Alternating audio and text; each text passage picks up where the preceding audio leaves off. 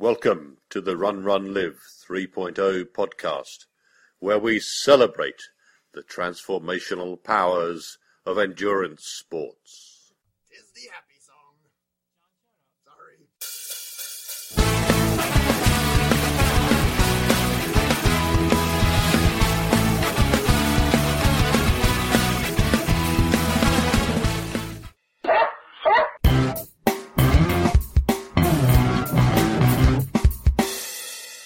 Hey, my friends. How are we doing this fine rainy fall morning here? I welcome you to the RunRunLive podcast, episode 3 299, in which we do not collect donations, sell t shirts, or ask you to join our membership site. We just chat about the transformations, the sticky triacle goodness of endurance sport. That's right here at the RunRunLive headquarters, where we have hundreds, hundreds, literally hundreds of staff members working on this every week. We've been setting the bar low for years and achieving that goal every week. So, anyhow, this is your pedantic and snarky host, Chris. And today, we're going to have a great chat with a friend of mine, Coach Kristie. And I love to chat with coaches because they're they're unique animals, aren't they, coaches? Coaching is such a challenging vocation. I would never personally undertake it. I understand they don't do it for the money, they do it for the thrill of helping others achieve their potential. And in this way, all coaches are like the manifestation of Mother Teresa in our sports. They're selfless enablers, and I dig that. And when you get done listening, if you're curious as to whether you might want to get on Coach Kristie and team, well, you might be right for them. They might be right for you. You can contact them and tell them you heard about them here, and they'll give you a, a free evaluation. That's what Kristie told me. And you can see if you guys are a fit. Because fit's really important in coaching because, like it or not, it's a very personal relationship between you and your coach. There's a lot of trust involved. And not every coach is right for every client, but when you find the right fit, it can be uh, it can be wonderful. It can be transformational on many different levels. For section one, I wrote a piece on creating mission statements, and in section two, we're going to talk about easy runs. Last time we talked, I was in the middle of a long road trip, and I've spent all of this week trying to recover from that long road trip. I've had a couple of great runs this week. I think it's because the weather has been ideal running weather for me, anyhow, which is 50s, overcast, drizzly. And if I can believe my Garmin, I negative split my hour and 20 out and back this week. So that's an accomplishment. An out and back is like a lukewarm version of a step up run. So you run the out part at an easy zone two pace. So in this case, it was 40, you know, you can't do exactly half or you'll show back up early. So you want to go a little bit longer. So you run out like 41, 42 minutes and then you turn around and you take it up to zone three and four on the way back. Uh, just controlled effort. Not too difficult, but very valuable in building pace and controlling your effort. So anyhow, if the Garmin is to be believed, I ran miles eight and nine at around a 740 pace, mostly uphill while staying in zone four. And that's encouraging with all the, the redlining problems that I've been having in my training and racing.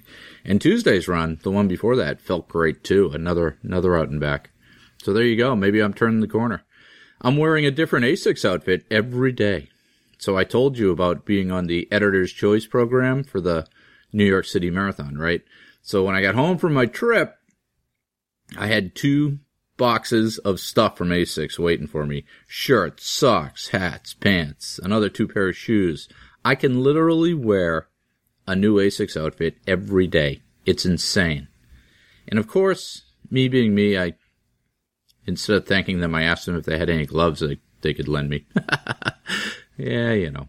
So I ran that, that, uh, hour and 20 out and back in the new Gel Nimbus that they sent me. And I used to be an ASICS snob. My favorite shoe ever was the Gel Cumulus 9. But then they changed it and I had to switch to another brand. And I'm not sure these Nimbuses, Nimby, Nimbi, are, I'm not sure they're going to work for me. The outsole is pretty chunky. It's pretty hard. And the crash pad, the heel, is fairly significant. And it just feels like too much shoe. Feels kind of heavy. Almost like a control shoe. So I had to stop on my, after a mile on my run and unlace them a bit because they were fighting me too much. And we'll see if I can break them in. We'll see who wins, me or the shoes. so here's a, here's a tip for you. If the shoe feels too tight or restrictive or your feet are falling asleep or you're getting blisters, anything like that, you can always unlace them or lace them differently. There's no rule that says you have to use all the eyelets in the shoe. So try unlacing the top two eyelets and that will give you uh, more range of motion in the shoe. That'll make them fit looser, obviously. Less lacing, looser. Alternatively, there's lacing techniques specifically for most of your common fit problems. So if your toe box is too loose or too tight, you can relace your shoes to make them fit better. Trust me, Google it. There's all different ways to lace shoes. Since I was home this week, not home home, but home from the road, I went and got a physical from my friend Dr. Schlemak. Got my flu shot too, and you'll be happy to know that my prostate is very healthy. But I'm walking with a bit of a limp now. Uh, my uh, my heart rate is normal for a runner, and my blood pressure is spot on. And I might be a couple pounds overweight for my height, but we're going to pretend that's muscle mass. So, speaking of prostate, thank you very much. I know I sent a video out. If you were on my mailing list this week, I sent a video out of me asking to top off my fund for the Marine Corps Marathon for prostate, and uh, I, I'm I'm over my uh, my subscription goal, so thank you very much. But I do have to go now and schedule the over 50 colonoscopy, which after listening to Peter Herridge's stories, I'm not really sure I'm looking forward to. But other than that, I'll be dancing on your grave. Why? Because I'm indestructible. but you knew that already. Because you know what they say, all right? When life gives you lemons, it's not really all that important because when the singularity comes and we transcend the physical to become a race of ephemeral psychic energy, really, we won't have much use for lemons, will we? On with the show. Are you hungry? Here's some food for thought.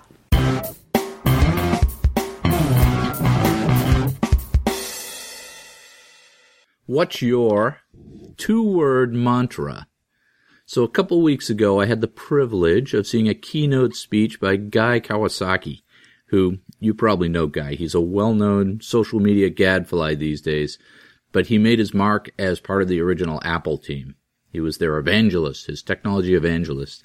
And I follow Guy on social media because he, or his social media minions, posts some really good stuff and it was good to see him speak in the protein form. Part of his presentation was a riff on how horrible most companies' mission statements are. And this is easy prey because most companies' mission statements are an exercise in bureaucratic farce. It's one of the things that we in corporate America smile and nod at. And then we go figure out how to tell a story about our companies that actually means something. The deeper management science here is how can you expect anyone in the company to act homogenously, in other words, with one purpose, or colloquially, with all the wood behind the arrow, if your leadership comes up with a directional statement that's void of intelligence? When your management team builds these perfectly sensible but nonsensical mission statements, they're essentially telling the employees and the world that they have no idea what the company's purpose is, and you should go figure it out for yourselves. The bad news is that this leads to cultural ennui and chaos. The good news is that cultural ennui and chaos are sometimes better than being tethered to the mindless drone sitting in the C-suite. Like I said, it's an easy target. As an aside, I remember going to my first board meeting as a member of a management team and looking around the room and thinking, these jokers are the board of directors? But that's another story. Getting back to Guy and the corporate mission statement, he posits that the best mission statements are brief and compelling. And Guy said you shouldn't have a mission statement. You should have a mantra. You should have your mission in a two word mantra. And he gave an example or two. And one, one of the examples he gave was he talked about Nike's mission statement. And their current mission statement is to bring inspiration and innovation to every athlete, uh, with an asterisk after athlete, in the world. And that then below with the asterisk, the footnote, it says, if you have a body, you are an athlete. So Guy said that this was too long and should simply be authentically athletic. So whether you love or hate Nike, you have to admit that's a pretty good two word mission statement. I was telling this story to a table full of industry people at lunch later in the week, and one of them happened to be a manager from Nike. And when I came to the authentically athletic punchline, she was just thrilled and she wanted to take that and use it. And I had to fess up and tell her it was from Guy's presentation. I didn't want to claim credit for Guy's marketing brilliance, but it just shows how right he was because this lady lit up when she heard that. So why does a short concise mission statement or mantra, why does that work so well? For a number of reasons. First, when you're forced to choose two words, you have to decide what is the most important. When you look at most two paragraph mission statements, let's say there's four to six sentences, each sentence has two to three themes in it. That's up to 18 themes or points you're trying to make with one mission statement. Folks, that doesn't work. It always cracks me up when you ask an organization what are their most important drivers, and they respond with a big list of things that are the most important. Everything can't be the most important. If you really have all those things as most important, then your leadership has failed you. Everyone is pulling in different directions, and you'd better start looking out because this boat is circling the drain. When you force your leadership team to pick two words, it forces them to decide what is important. What are the umbrella themes or aspirations that the rest of these important things fall into and under? Another great thing about short mission statements is that it allows the team being led leeway in aligning with the purpose. You're not specifically telling people how to get to the purpose or the aspiration of the mission. You're just putting a notch in the tree and letting them figure out the best way to get there. This is imminently unifying and empowering at the same time. It's like asking two radically different ideologues if they love their country. They'll both say yes, even though their ideologies are diametrically opposed. The tenets of patriotism in this example is a brief but unifying force. And finally, a brief mission statement that accurately captures the purpose of the organization, the why, is an extremely powerful motivator. Employees are not very productive under the carrot and stick approach. This worked back in the early 1900s, the production line, but it doesn't motivate real well today. What motivates today's workforce is a strong sense of mission. And that's why leadership teams started trying to put together mission statements in the first place. They know that if there is a compelling mission, the employees will work harder to get there. You've all seen these companies with a core mission that resonates. The culture becomes one of doing whatever it takes to fulfill the mission. That's the pinnacle of intrinsic motivation. Guy went on to say that individuals should have mission statements too. And he said this as an aside, but I found it to be extremely interesting as an exercise. If we were to force you to describe your life mission in two words, what would they be? What's your purpose? And after we came out of Guy's session, my, my wise guy coworker turned to me and asked me, So what's your two word mission statement?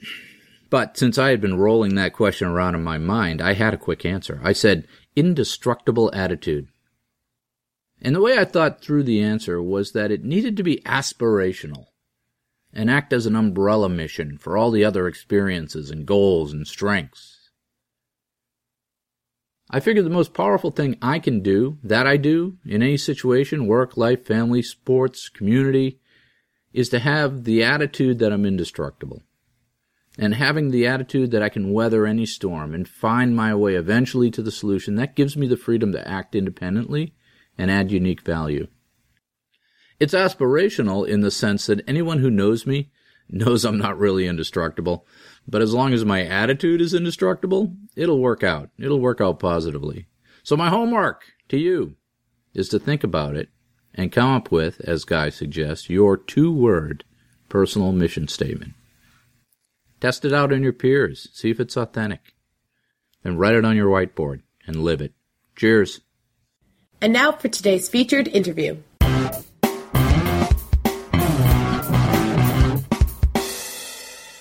So, Coach, Yes. Coach Kristie, Yes. Henderson, Nevada. Yes. Wow. Yeah, Las Vegas. So we, we've had some floods the last couple days, but uh, I saw that. I saw that the water was uh, like uh, thigh deep there a couple of days ago. yeah, the, the town is is built for sun. We're not built for water, so when it rains, it leaks and floods, but it goes away. Right.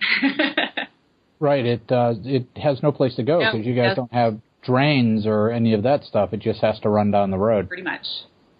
So I remember when I was working in Chihuahua, Ah, we used to have those storms, and it's a uh, same thing. It's a high desert mountain Yeah.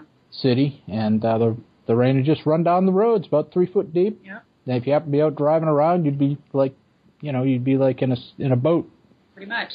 Floating down the road. Yeah, the the ground and everything's so hard baked that the water doesn't have time to absorb. It just scoots across. Right.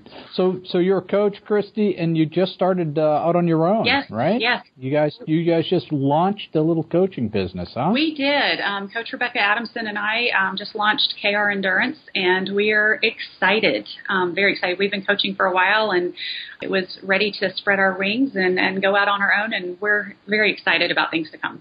So what prompted you guys to go out on your own? Uh, Rebecca and I um, have the same philosophies, same coaching ethics, and things like that. And it was just, you know, there comes times when it's kind of like when it's, you know, it's time to leave, leave the nest. And it was just the natural progression, and it was just time to go. And um, things are really falling into place. We're excited. We've got an amazing group of athletes of all abilities, from some that are just fitness enthusiasts to 5K to Ironman, um, and just could not be happier. Yeah. So I've, I've always thought that to be a very difficult business because it's hard to scale. You know, in order to have one-on-one presence with your athletes, you can only have so many athletes because you, there's only so much time in the day. Very true.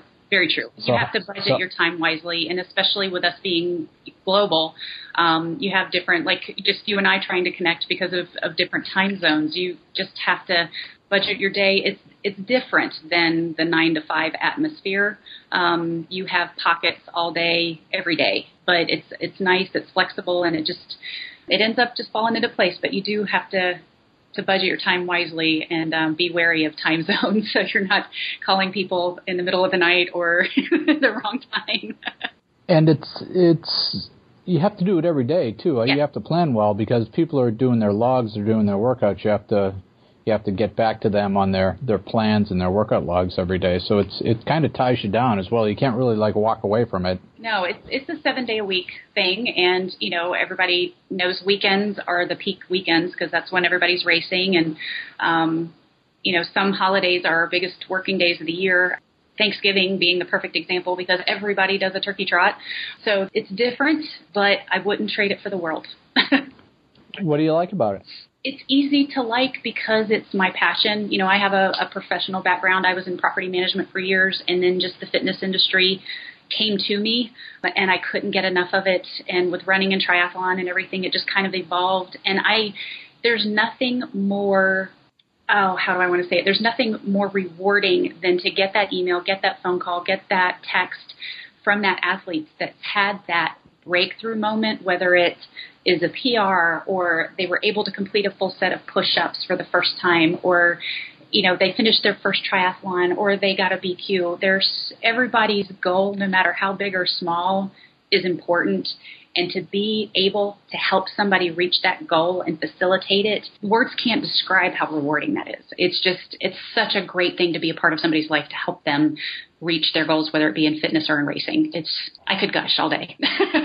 Yeah, yeah. So you know, I, I see that sometimes where you know somebody's done something to to me would be like, okay, sure, you know, big deal you ran a 5K or you did a sprint triathlon, but they're just so excited that it's just infectious, you know? Exactly. And it doesn't matter how big or small somebody's goal is. It's their goal and it's just exciting for them. And that's, that's one of our philosophies. We celebrate every single goal and accomplishment with equal amount of enthusiasm because it's, it's important to them. So it's important to us. So it's great. so what's your, what's your typical client? To be honest, everybody's individual. We really don't have a typical client because we have such a wide range. Rebecca is pretty much the triathlon specialist, but she does also coach runners. I am a running specialist, but I do coach triathletes. But we literally have athletes from teenage up to you know, well into their seniors of all abilities. So we we don't have a typical athlete, and that's why we don't have a typical coaching approach because we have to be atypical to be unique for each unique athlete. So give me the um, you know sort of your philosophy. What's your what's your coaching philosophy? When we were coming up with things um, to start, we had kind of this imagery um, in the very beginning where we were getting our ideas, and Rebecca was out for a run and you know, it, when everybody's been running through the summer, it's hot, it's brutal, it's demoralizing, it's hard. And then when the fall leaves come, it's just like everybody feels like a superhero again because the new temperatures and everything. And she just saw the fall colors and she saw a leaf and she's like, that's got to be us somehow, some way.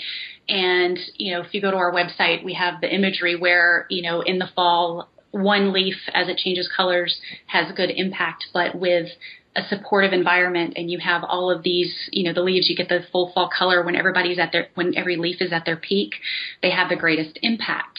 Um, so our philosophy is, is we don't train no two athletes alike. It's it's very individual based on their life because life gets in the way. Depends on what motivates them because there are different ways of training different athletes and it may work for one person and it may not work for another. There's some people that have access to gym equipment. There's some people that don't. There's some people that can run trails. There are some people that can't.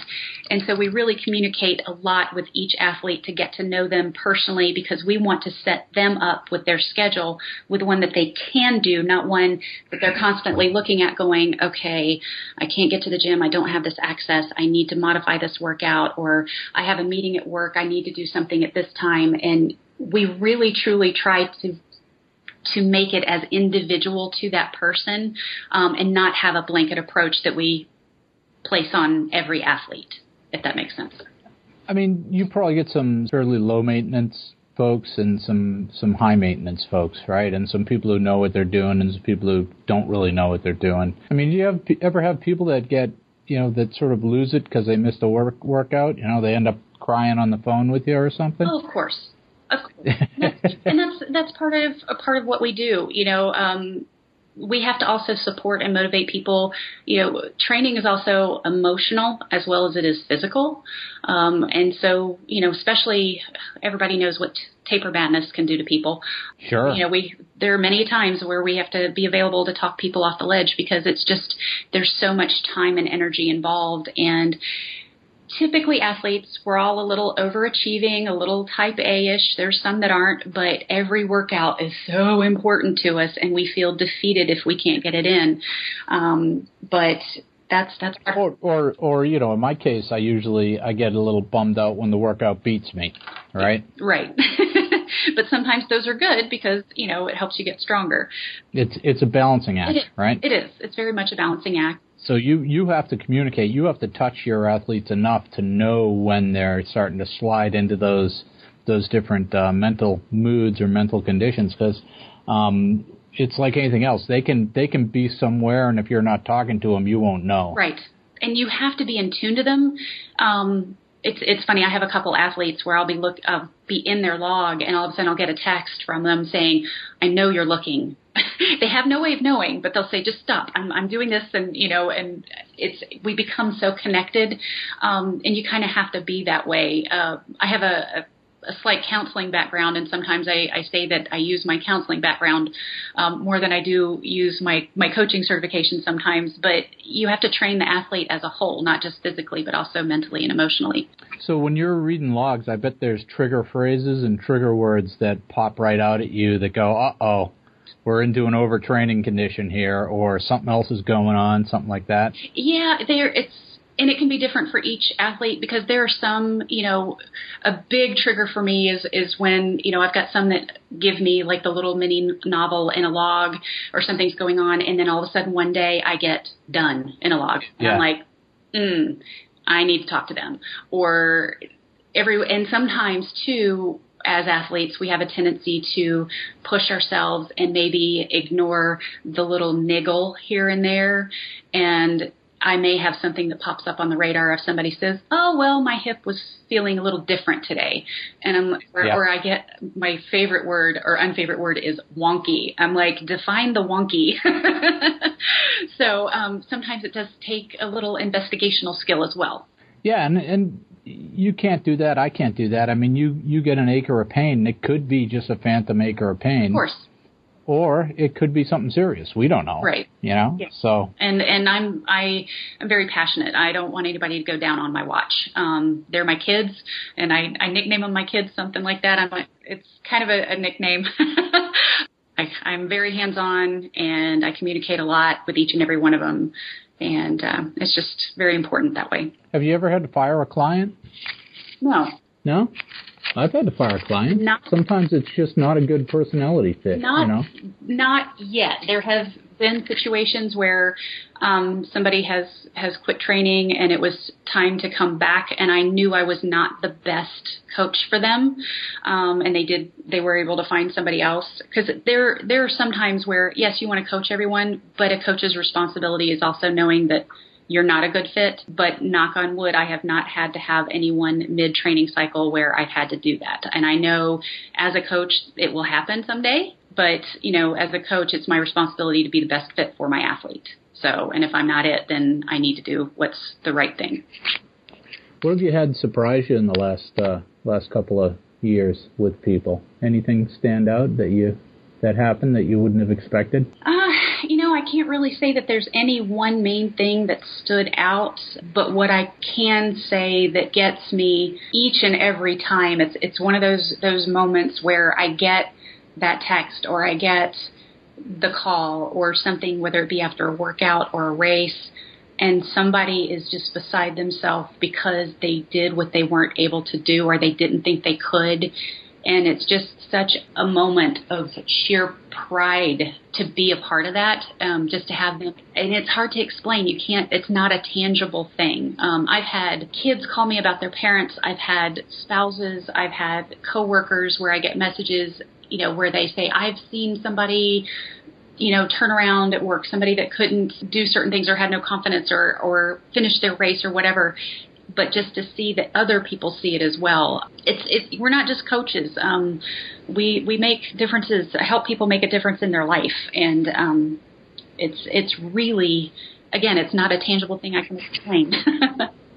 Well, I mean, we're all we've all done it with our own lives, right? You use endurance sports as a as as a way to transform, Yeah. but in this case, you're saying that you become the catalyst in someone else's transformation, and and in that process, you can vicariously experience it over and over again. Oh yes, yes. Um, I what is that old the Olympic intro? Um, what was it the the the thrill of victory and the agony of defeat? Um, I Yeah. I live every victory, every workout, every even disappointments. I I live everything um, through every one of my athletes. Um, I literally I joke that I have a path worn in my kitchen floor on race days. I literally pace back and forth um, until I hear from everybody um, because I'm just I'm there with them. Yeah. Have you seen um, the sort of transformation that you're getting from people? Have you seen that then change them as people in the broader sense in their work, in their lives, in their community, in their family? Absolutely, it gives them more confidence at work. Um, it gives them more energy to do what they want to be able to do. And being out there in the community, racing and competing, or in fitness, they meet other people and they can do great things. Um, we have just um, every athlete's different, but everyone, I we have such great people on the team. Every person is a good person, and they all do something good every day. And I hate to gush and sound, you know, kind of like a Hallmark card, but I, I'm I truly mean it. So you're kind of, you know, uh, uh, Vegas is a, is a bit. It's kind of a weird city because there's people from everywhere. Yes. Sort of mushed together. Yes. But it is sort of in the southwest, like you know, like a Houston or a Dallas, where fitness isn't always on the top of everybody's mind. No, um, culturally, it's not. And we do have we do have some of the culture here, but it's not nearly as big. You know, I'm from North Carolina, um, and the triad and the triangle areas, there are huge fitness communities there. Here, there are little pockets. It's getting, I've lived here almost 13 years and it's gotten a lot better. Um, but it's still, the fitness community here is still in the minority, but it's come a, a lot further since um, I've moved here. Do you think overall in the in the U.S. Um, in the Western world, do you think we're making a difference? Do you think things are turning around?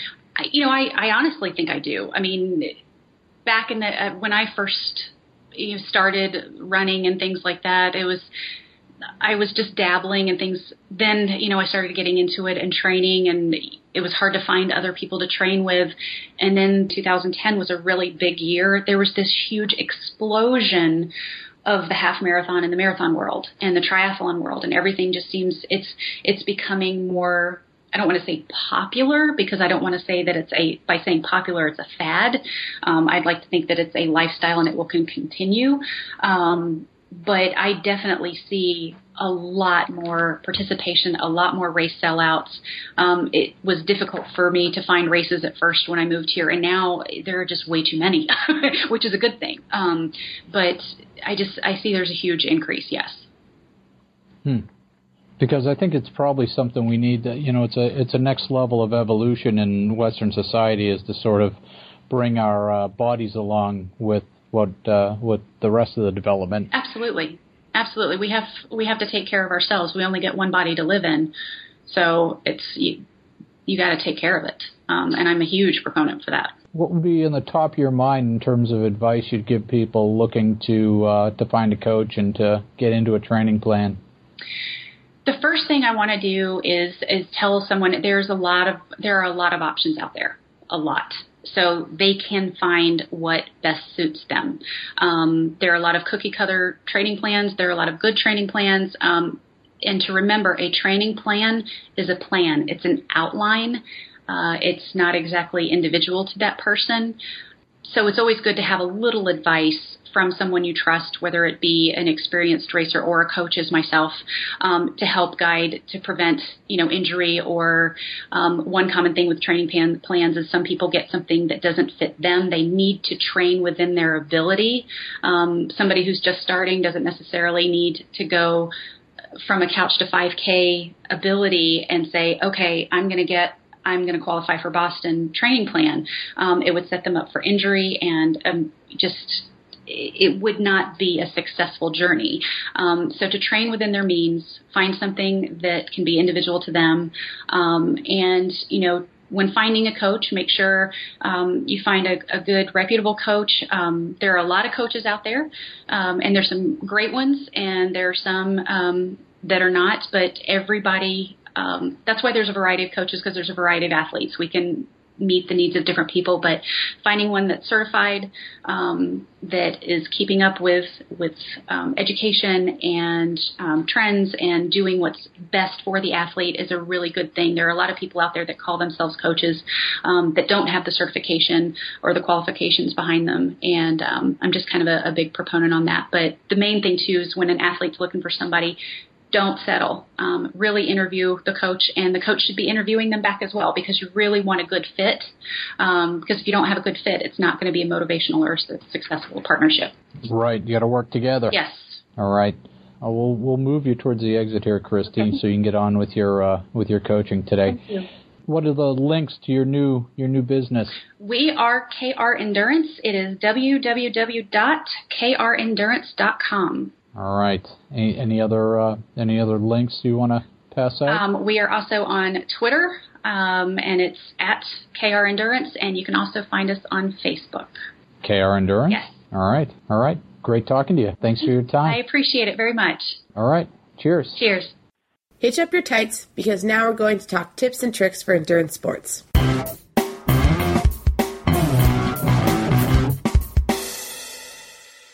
Easy runs and garbage miles. This is actually chapter one of the chapters in my marathon BQ book. See, I'm killing two birds with one stone this week. Part of any good training plan is your base, the easy runs. The majority of the running you will do in a plan is often just recovery and easy runs. Is there a science to easy runs? Is there a right way or wrong way to run these easy runs? Are these just filler?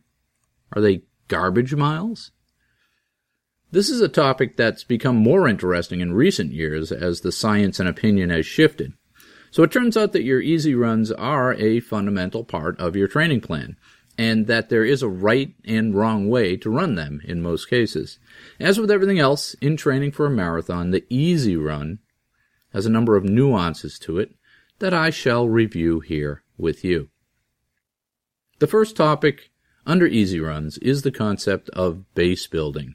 When you enter an official training cycle for a race, you have to make a decision on whether or not you have the appropriate base to support that training cycle. And how do you know?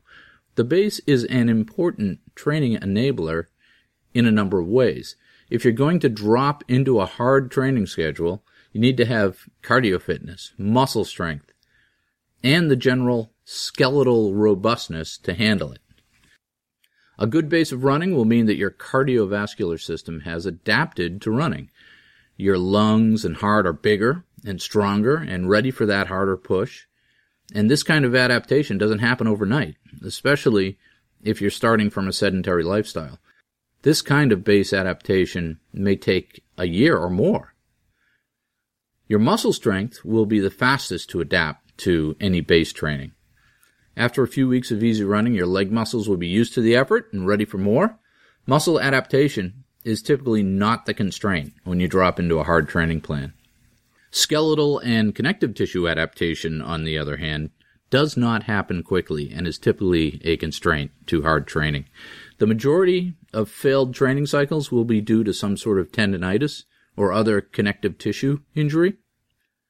A good, long, easy base building phase will allow the fascia and connective tissue to adapt to the stress and be in a position to handle a hard training cycle. How much base do you need before dropping into a training cycle? I mean, it's different for different people. Whether you have enough base to jump into a training cycle will depend on a few factors. First, what's your experience in general? How long have you been running? Did you run in school? Have you been consistently putting in 20 to 25 mile weeks for a year or so? I mean, if the answer is yes, then you probably have a pretty good base built up. Second is age. Younger people will react much more positively to any training and will recover faster from hard efforts. The younger body will adapt faster to base training and hard training alike. If you're under 35, you can probably get away with, with less base. What do you do if you don't think you have enough base to drop into a serious training cycle? Well, the answer is simple. You need to do a base building phase first. And depending on your experience, age, and goals, this could be as short as a few weeks or as long as a few months. And what does a base building cycle look like? It looks like running for an hour or more at a low heart rate level with good form a few times a week. What is the appropriate effort level? What is a low heart rate effort and why do you want to do that? Well, I'm not going to go too deeply into the science of heart rate or aerobic training here. I'll just give you the, the overview and a couple of rules of thumb to get you started. When most of us go out for an easy run, we run too hard. If you take your effort level and split it up into five zones, you can determine what effort level to train your easy runs at to get the best adaptation. A zone one would be equivalent to a walking effort or a very slow jog. A zone two effort is a very easy effort level. It may be a slow jog or even a run with some walking involved. You should be able to talk in full sentences and not be breathing hard.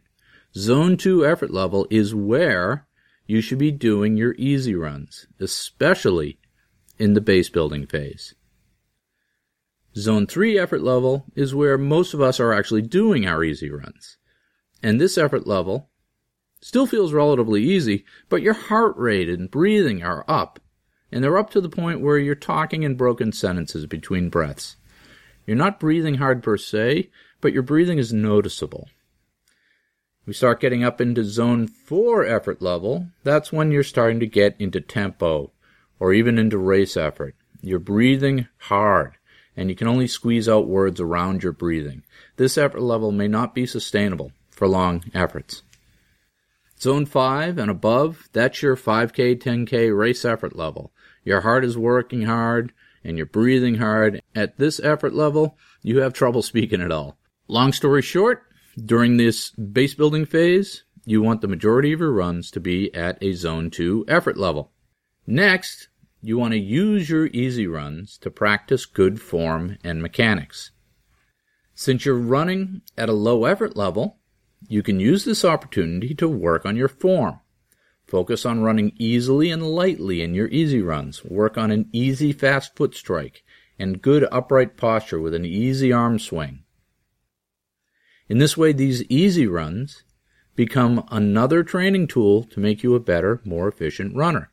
They are another form of homework that supports the harder efforts in your training plan. They are practice. Practice in finding and controlling effort level and practice in finding and managing efficient form. What about the easy runs that are part of your marathon training plan when you get into the plan? The easy runs that are built into your marathon training plan are not as much focused on base building because you should have a reasonable base before you start the plan. The easy runs in your marathon training plan are more focused on active recovery. These easy runs will usually fall on the day before or after a hard speed, tempo, or long run.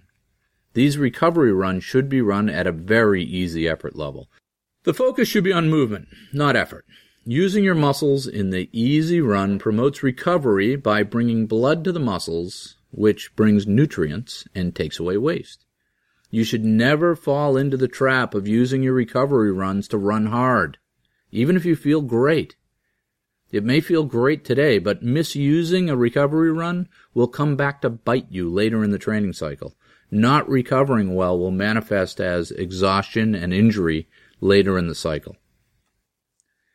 If you really feel the need to work up a little sweat in your easy run, do it in the last mile. If you've got too much energy, then hold that easy zone 2 pace until you're a half or a quarter mile out from your finish, and then let your pace accelerate. This will be the final, you know, minute or so of your run, no longer than that. These fast finish episodes at the end of an easy run, they're okay. They're not a bad thing because you're not doing it long or hard enough to wear you out. When you do a fast finish, your body is nice and warmed up and it'll handle the effort. These teach your body to close a run hard, which is what you need to do in a race, and they build confidence. Just be sure not to overdo it. In summary, easy runs, they're not garbage miles. They are an integral part of your training plan. First, as a way to build the base necessary for a hard training campaign, and secondly, as a way to practice good form and effort management. And finally, they're an integral part of your active recovery during a hard training cycle. The woods are lovely, dark, and deep, but I have promises to keep, and miles to go before I sleep, and miles to go before I sleep.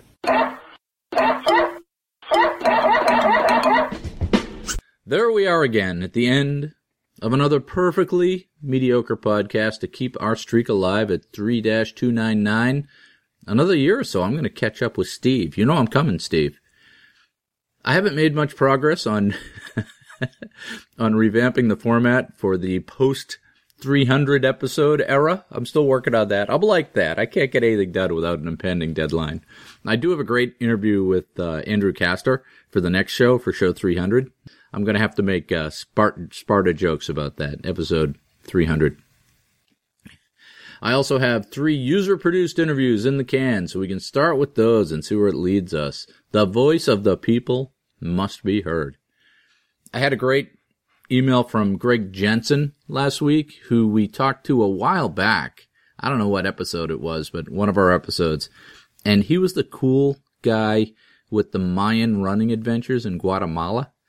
And he came back to the States and he shot me an email. He said he actually got some new customers from being on our show, which tickles the heck out of me.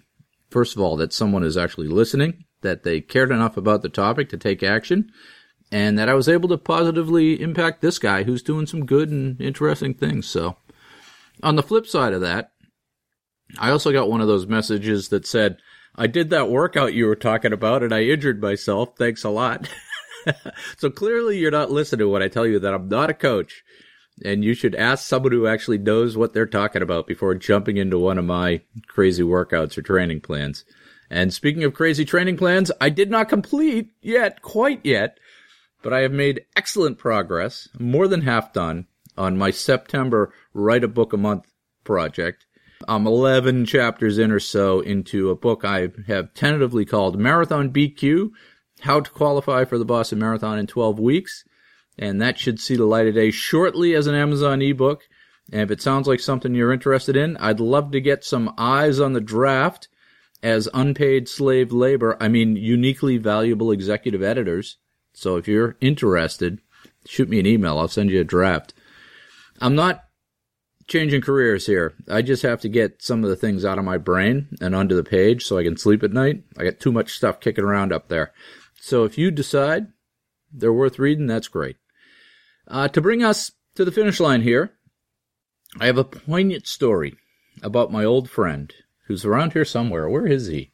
I think he went up and climbed in my bed. He does that, especially if he's wet. He'll climb in my bed. This isn't the story. This is the story before the story. This is an extra story.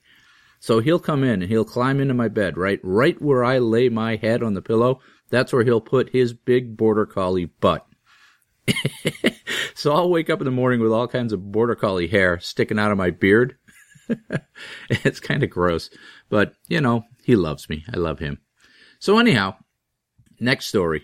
He loves this cold weather, by the way. It, I took him out for a couple of long, easy runs in the woods because he's getting old. So I'm trying not to run him as much, but he just loves going. So we went out last week, and when when I got back from my trip, we went out. he doesn't get out as much, so it's a bit of a chore for him to hit the trails with me now. He's not in real good shape, especially if the weather gets it all warm. Know, it's a little warm, a little dry that day, and all the water's dried up in the woods right now because it's uh, the end of end of autumn. So there's no like mud puddles or or ponds or streams for him to jump into, which he likes. So I was out with him on a planned hour and a half easy run, just a trot in the woods on last Friday. And we got 40 minutes in and we came to a fork in the trail. And one way was to keep going out, you know, to do my loop around the pond. And the other way was to go back to the house. And he wanted to go back to the house. That's the first time in our years of running together that this dog has ever bailed out on a run on me. But he was definitely, he was set. He said, I'm done. I'm going home. 40 minutes is enough. So God love him. He's getting older and I'm going to miss him. I'm getting older too. But he's, uh, he's one of the best friends I've ever had. A joyous runner and a great listener with a love of life that'll never fade. So you folks hug your, hug your dogs. They deserve it. So I had to give up the pole dancing. Apparently you get paid by tips and I wasn't going to be able to really, uh, pay my bills on that basis for some reason. Plus coach said it was adding too much upper body mass for a runner. So I guess it's, it's back to, uh, whacking bad guys. Cheers.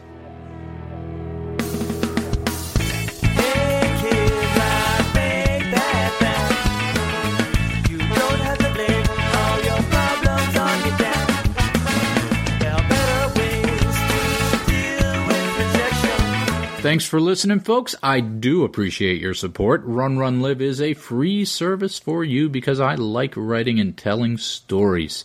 I also love to meet folks, so feel free to reach out to me at Gmail or any of the other social networking sites. I'm CYKT Russell, and as you know, that's Chris Yellow King Tom Russell with two S's and two L's.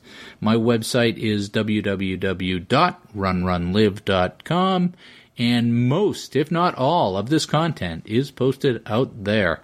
If you want the show notes to magically show up in your inbox when I publish a show in a beautiful HTML wrapper, you can subscribe to the mailing list at my site, You can find it there, and it also has all the links to everything and everyone that I talk to and about. Other than that, my friends, thank you for the attention. Do epic stuff, and let me know if I can help. Ciao.